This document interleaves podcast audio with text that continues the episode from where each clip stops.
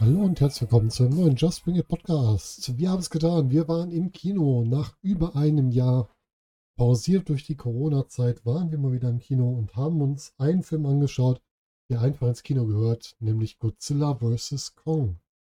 Dazu kurz gesagt, wir waren bei uns in einem Cinestar-Kino, falls es die bei euch auch gibt, kann ich sagen, hier bei uns waren die Sicherheitsregeln richtig gut. Das heißt, Abstände wurden super eingehalten.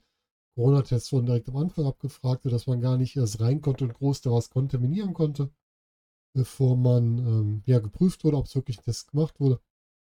Und auch, wie gesagt, an den Kassen im Kino Abstände, alles gewahrt. Im Saal durfte man ohne Maske sitzen, ansonsten, wie gesagt, im Kino mit Maske, also alles wunderbar. Das nur mal am Rand. Aber wir wollen ja über Godzilla vs. Kong sprechen. Godzilla vs. Kong, man kann dazu einfach nur sagen, endlich ein richtiger Monsterfilm. Wir haben ja die anderen Godzilla-Filme, die anderen Kong-Filme gesehen, wo der Fokus sehr stark auf den menschlichen Charakteren lag.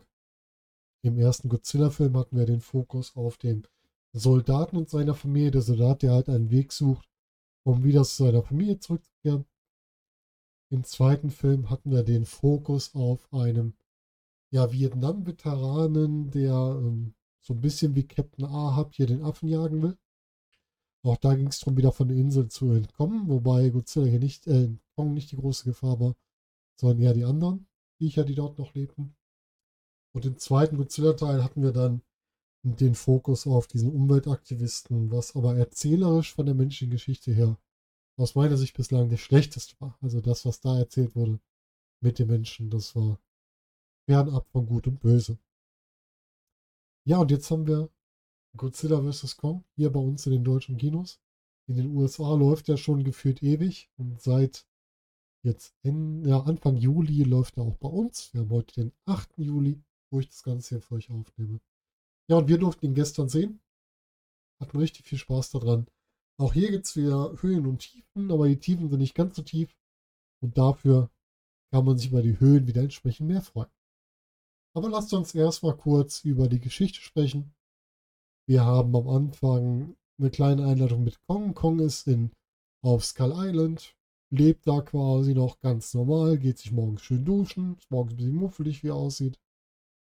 Und dann stellt es wieder Zeit raus, dass er unter einer Kuppel liegt. Das heißt, Monarch hat ihn quasi in ein Reservat gepackt. Mit der Erklärung, dass sie ihn damit vor Godzilla schützen wollen, dass er ihn nicht findet. Aber Kong wirkt da nicht besonders überzeugt von der ganzen Situation. Und ist doch nicht sehr begeistert.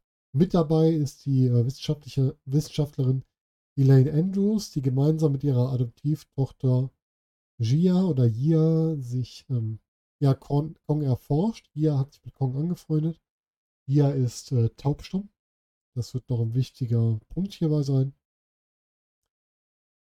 Und ja, Kong sollte hier gerettet werden, aber es kommt jetzt soweit, dass Godzilla wieder aktiv wird. Godzilla war jetzt seit 3 Jahre oder 5 Jahre nicht mehr aktiv und kommt halt hier wieder zurück und zerstört ein Forschungszentrum oder eine Einrichtung des Konzerns Apex. Das wirkt erstmal sehr wahllos, aber mit der Zeit stellt sich dann raus, ganz so wahllos war es dann noch nicht.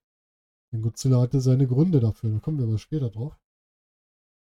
Und ein Apex selber möchte eine Waffe gegen die Dämonen noch schaffen und dafür brauchen sie eine spezielle Energiequelle. Und bei der Gewinnung dieser Energiequelle soll ihnen Kong helfen. Dafür wollen sie Kong zum, Nordpol, Südpol? Auf einmal eins von beiden transportieren und auf dem Weg dahin taucht halt die aus dem Trailer bekannte Szene auf, wie Godzilla und Kong sich auf dem Wasser bekriegen. Das mal soweit zur Story. Gehen gleich noch ein paar mehr Details ein. Aber die Grundprämisse, man merkt schon, was der Fokus hier ist. Das ist einmal ganz klar die Monster. Die Monster stehen hier im Fokus. Die Menschen sind dabei, sind aber, und das muss man dem Film ankreiden, manchmal einen wirklich unnötigen Nebenplots da drin, die man nicht zwingend braucht. Aber sie sind halt da. Aber der Fokus ist diesmal richtig gut auf die Monster gelegt. Und ich würde sogar fast sagen, dass der Film hier ein bisschen mehr Kong 2 ist als Godzilla vs. Kong, weil wir erleben vieles aus der Sicht von Kong als Protagonisten und nicht so viel aus der Sicht von Godzilla. Lasst uns mal abseits von der Story auf die Darsteller gucken. Wer so mit dabei war, neben unseren Hauptfiguren Godzilla und Kong haben wir natürlich auch noch menschliche Darsteller. Und da haben wir zwei Gruppen. Wir haben einmal die Gruppe um Millie Bobby Brown, also Madison Russell, die wir noch vom zweiten Teil von Godzilla kennen, also Godzilla King of the Monsters. Millie Bobby Brown kennt ihr außerdem aus Stranger Things als Eleven. Und ihr kennt sie vielleicht noch als Enola Holmes aus dem Netflix-Film. Auch ein sehr guter Film, kann ich auch ganz klar empfehlen. Ja, die ist in so einem Sideplot zusammen mit einem Verschwörungstheoretiker, Verschwörungspodcaster namens Bernie Hayes. Der wird gespielt von Brian Terry Henry. Brian Terry Henry sagte mir auf den ersten Anblick nichts. Er hat Synchronisation für Spider-Man New Universe zum Beispiel gemacht, hat bei Atlanta mitgespielt, hat bei Housebroken mitgespielt, aber jetzt niemand, der mir so im Gedächtnis geblieben wäre. Er hat hier so ein bisschen die Rolle des nicht fanatisch wäre ja negativ, das ist eher lustigen Sidekick, der halt so relativ viel redet und dann halt immer wieder so die Erklärungsphasen übernimmt. Ne? Hier, das sind die Theorien und da müssen wir hin. Er arbeitet undercover bei Apex, findet dann da was bei der Zerstörung durch Godzilla und ist halt jetzt auf der Suche nach der Lösung des Ganzen. Und an deren Seite ist dann noch der Josh Valentine, gespielt von Julian Dennison. Den kennen wir aus Deadpool 2, da hat er mitgespielt als Firefist. Und auch bei Serien wie Strange Cause, Aurora Bridge, so Sachen, wo man ihn gesehen hat. Ist jetzt auch jemand, den man noch nicht so oft gesehen hat. Kannte man aus erster nicht, der wird ja als Kumpel eingeführt von Madison Russell. Und ja, geht halt entsprechend mit, ist so ein bisschen der Nerdigere wieder in der Gruppe. Und die drei gehen halt auf einen Geschichtenstrang, wo sie halt die Geheimnisse von Apex entdecken wollen, was da entsprechend geplant war. Und die treffen dann da auf so, ja, sind es Transportschiffe, es sind nicht die gleichen, womit die andere Gruppe später reist. Aber die treffen halt auf Transportmöglichkeiten zwischen den Standorten. Ich glaube, New York und Hongkong war es, die quasi wie es aussieht, durch den Erdkern, durch ihre Waren verschiffen. Und die Waren sind halt hier irgendwelche Eiern von den, ja, wie heißen sie im Deutschen? Schädelbrecher heißen sie, glaube ich, im Deutschen. Also von den Monstern aus Kong Skull Island.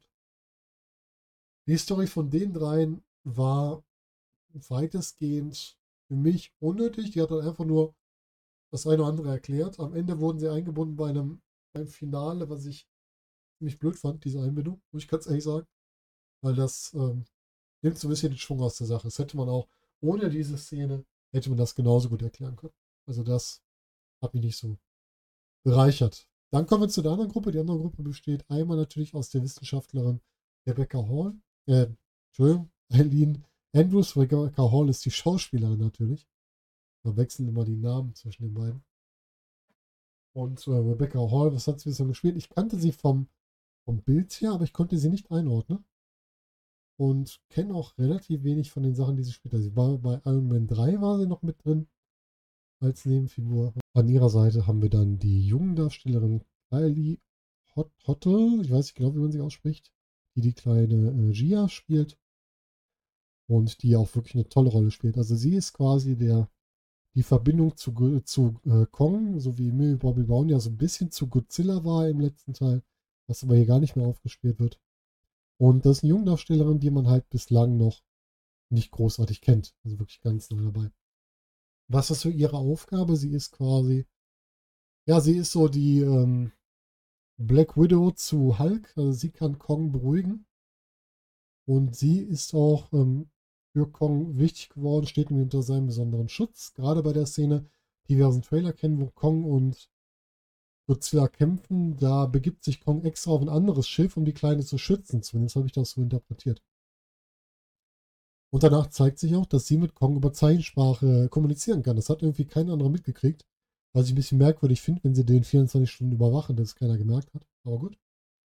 Und die Kleine ist taubstumm. Und ich finde gerade dieses Gefühl der Taubheit hat man gut dargestellt. Denn immer wenn eine Szene mit ihr gezeigt wurde, so man so ihre Perspektive wahrnehmen würde, da gingen die Geräusche komplett weg, bis auf so wummernde Sachen wie ein Herzschlag oder ähnliches. Das wurde dann dargestellt, dass sie das halt spürt, aber halt nicht hören kann. Das fand ich sehr gut eingebaut.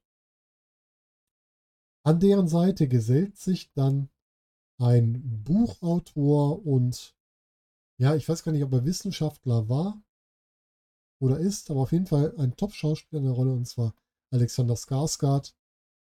Und der soll halt dabei helfen, Kong zu der Energiequelle zu führen und halt die Energiequelle, die Apex braucht, zu gewinnen. Und diese Energiequelle versteckt sich im, ja, eigentlich würde man sagen im Erdkern, aber hier ist es ja da geht ja nach dieser Hohle-Erde-Theorie, also in der Hohlerde soll diese Energiequelle sein, die man dann entsprechend braucht für die Waffe, die hier Apex entwickelt. Und wer den Namen Apex hier als ziemlich deutliches Signal empfindet, was deren Ziel ist, man kennt der Apex Predator, also das größte Raubtier, was man so auf der Welt hat, der hat da auch nicht falsch mit getippt. Ja, den guten Alexander Skarsgård kennen wir zuletzt aus der Sistent-Serie. Wir kennen ihn aus dem neuen Tarzan-Film von 2016. Er gehört zu der großen Skarsgård-Familie, wo wir viele gute von gesehen haben. Wir haben Bill Skarsgård als Pennywise zum Beispiel. Wir haben Stellan Skarsgård, der in den Avengers-Filmen auftaucht. Also relativ erfolgreiche Familie. Alexander Skarsgård hier ist ein bisschen Mittel zum Zweck. Er hat leider für seine schauspielerischen Fähigkeiten extrem wenig zu tun. Aber, da muss man immer wieder sagen, die Darsteller sind auch nicht der Fokus dieses Films. Sie sind zwar da, aber sie haben halt sind nicht der Haupthintergrund, denn das ist ein wirklich klassischer Monsterfilm. Und ich fand den Strang, der mit diesen Darstellern, also mit Alexander Skarsgård und allen, die damit zusammenhängen, erzählt wurde, war deutlich wichtiger als der mit Millie Bobby Brown und Co., weil da ging es darum, wie man halt die Gefahr Godzilla bändigen kann und wie man auch, dass man Kong quasi nach Hause führt. Also dahin, wo seine Familie halt herstammt. Und das hat man auch ganz schön dargestellt, wobei es auch da ein paar Schwächen gibt, wo wir aber gleich noch drüber sprechen werden. Es gibt noch weitere Nebenfiguren, es gibt noch den Ren Serizawa, also Nachfolger von Serizawa aus den anderen Filmen, der auftaucht, der aber auf der dunklen Seite der Macht zu finden ist. Und dann noch den Chef von Apex, Walter Simmons, und seine Tochter Maya Simmons. Da sind noch so ein paar weitere Nebenfiguren. Und auch Kyle Chandler hat es mal wieder reingeschafft, also als Mark Russell. Der ist, glaube ich, 3 oder 4 Mal durchs Bild gelaufen. Also so viel hat er jetzt nicht zu tun gehabt, aber er war zumindest wieder da. Was man ganz klar sagen muss, wir haben hier so ein paar Probleme. Einmal natürlich die ganze Story um Millie Bobby Brown und den Verschwörungstheoretiker und so weiter, die einfach überflüssig ist. Die hätte man auch genauso gut rauslassen können, weil sie nichts Neues geliefert hat, weil die Sachen, die man gesehen hat, mit den Schädelbrechern und so weiter, das hätte man auf anderem Weg auch machen können. Dafür hätte man die nicht gebraucht. Auch dieses, was der Verschwörungsmensch sieht bei der Zerstörung des Apex-Geländes, auch das hätte man einfach über einen Shot nach der Zerstörung zeigen können. Den hätte man für die Geschichte einfach nicht gebraucht. Also diesen Handlungsstrang raus, wird der Film vielleicht 15, 20 Stunden kürzer, war halt den Film auch nicht. Der Film hat nämlich fast 2 Stunden Laufzeit. Das hätte man da ruhig rausnehmen können. Und dann sind natürlich die Nebenfiguren relativ wenig ausgearbeitet. Ne? Es gibt wenig Hintergrund zu den Figuren, auch zu denen, die wir schon kennen. Zu der Kleinen wird zumindest kurz erwähnt, was mit ihren Eltern passiert ist. Es waren quasi die Ureinwohner auf Skull Island, die sind dann nach einem Unwetter alle verstorben, bis auf sie. Das hat man zumindest so ein bisschen. Über die Wissenschaftlerin erfährt man überhaupt nichts. Über Alexander Skarsgård erfährt man, dass er ein Buch geschrieben hat, und ja, über die Hohlerde, und ja, das war es im Grunde da auch. Also es ist alles sehr, sehr dünn, was die Figuren angeht. Aber unsere Hauptfiguren sind ja auch nicht die Menschen. Unsere Hauptfiguren sind ganz klar Godzilla und Kong. Und die kriegen auch den größten Anteil. Wobei für mich hier, wie gesagt, Kong eher der Protagonist ist, weil er halt so ein bisschen, seine Geschichte wird erzählt. Ja, sein Weg nach Hause, sein Kampf gegen Godzilla zum Schutz der anderen und halt auch der erweiterte Kampf, den wir später noch haben. Ja, Kommen wir zur Hohlerde.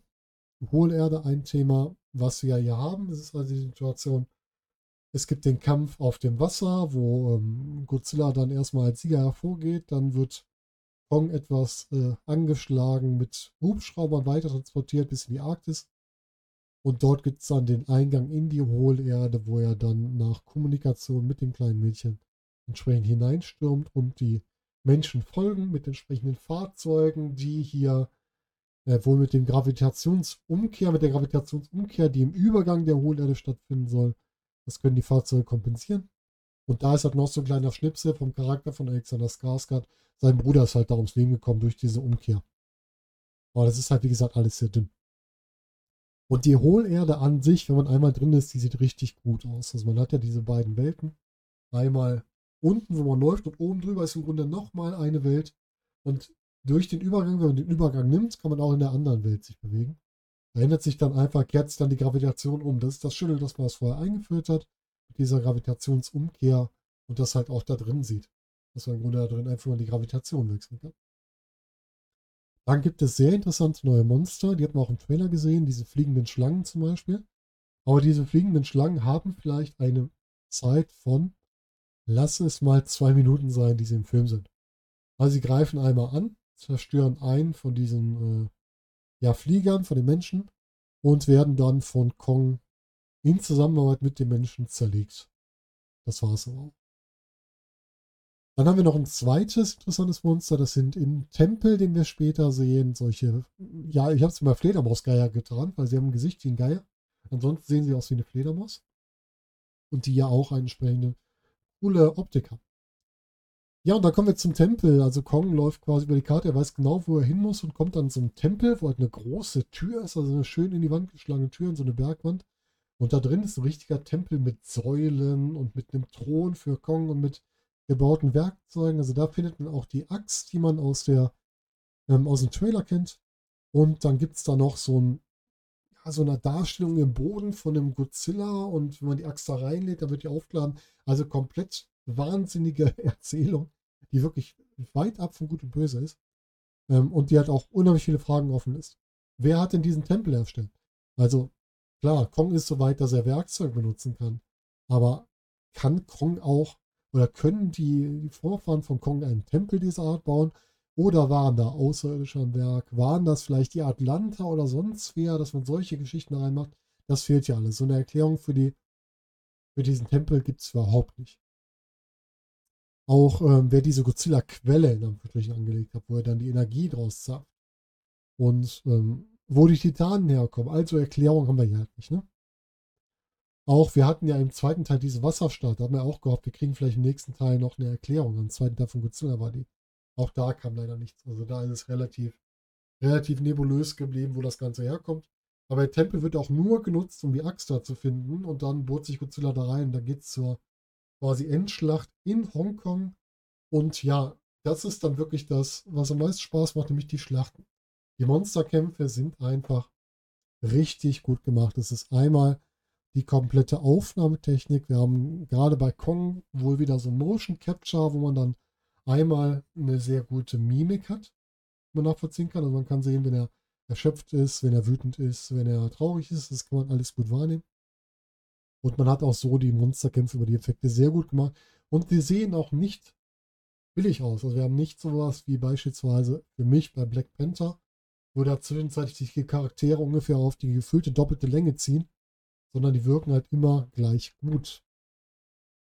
Sehr viele Nahaufnahmen, wo man auch die Wunden sieht, also auch wenn die sich gegenseitig angreifen, und sieht, wo die sich verletzt haben. Und was natürlich ganz viel wert ist, wir haben öfter mal Kämpfe auch im Hellen und ohne Regen. Das heißt, man sieht halt wirklich was von den Kämpfen und kann sie nicht nur erahnen. Das fand ich sehr gut. Also mehr Fokus auf die Monster und nicht so sehr auf die Menschen außenrum. Die Menschen sind doch trotzdem dabei, und das ist das Schöne beim Perspektivwechsel. Man hat mal die Perspektive von unten, von den Menschen auf die Monster, und mal die Perspektive von oben auf die Monster, dass man die unterschiedlichen Dimensionen mal wahrnimmt, wie man das unterschiedlich sehen kann. Auch der unterschiedliche Kampfstil ist sehr spannend gemacht. Bei Godzilla die Stärke im Wasser, was wir ja schon bei dem ersten Kampf haben, dass er quasi King Kong im Wasser übermannen kann. Und halt auch mit seinen Spezialaktionen arbeitet, also mit seinem Paarungsarten dar und will, dass er seinen Schwanz häufig einsetzen, all sowas. Und King Kong hingegen Werkzeuge benutzt. Bei dem Wasserkampf nutzt er quasi einen Jet, um den nach Godzilla zu werfen. Bei dem Kampf in der Stadt nutzt er seine Axt. Und er nutzt auch die Stadt als Parcours. Also er klettert auch hoch, er schwingt sich an den Gebäuden entlang. Auch das sah sehr gut aus, muss man einfach sagen. Und wir haben natürlich wieder eine typische Zerstörungsorgie, aber das kennen wir ja mittlerweile. Weil das gehört halt dazu. Und gerade wenn so zwei Monster durch eine Stadt fliegen, ist das halt auch logisch. Der Kampf hat mich ganz stark auch an Pacific Rim erinnert. Da war es ja auch so groß dargestellt, hat es mir auch genauso gut gefallen. Ja, und dann wird der Kampf um eine dritte Kraft erweitert, und zwar um das, was Apex geschaffen hat, um Mechagodzilla. Mechagodzilla wurde aus Metall gebaut, wie es aussieht, mit entsprechenden Waffen und wird betrieben durch einen Uplink mit dem ehemaligen Schädel von Ghidorah.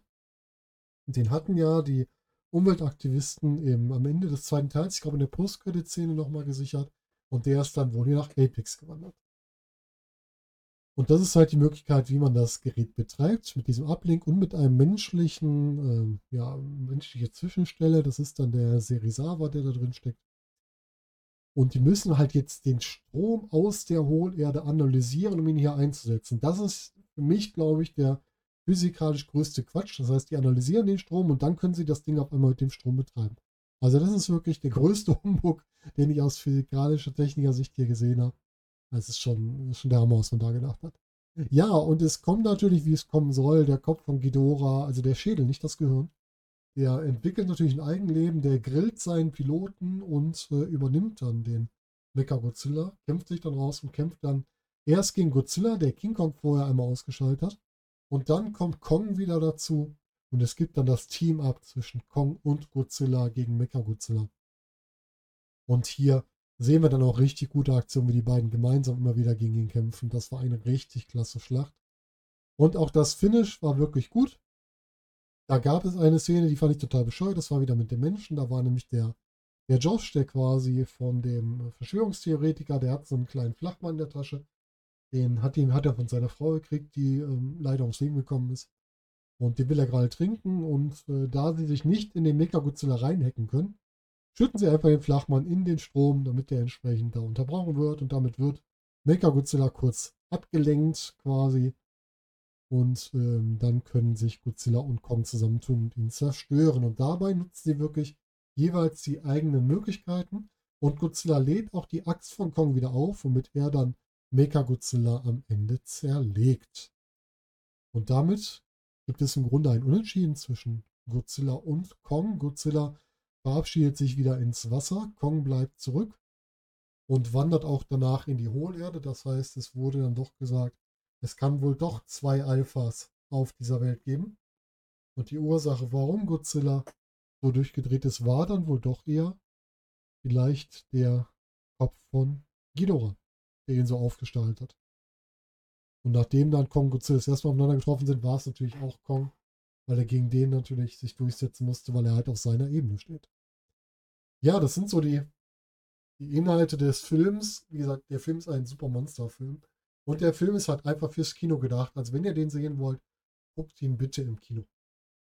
Der wird nicht funktionieren auf einem Handy, auf einem Tablet, auf einem PC, weil der einfach davon lebt, dass man große Schlachten hat, dass man großartige Effekte hat, dass man eine Soundkulisse hat, die man mit keinem heimischen Soundsystem, glaube ich, in dieser Art so gut rüberkriegt.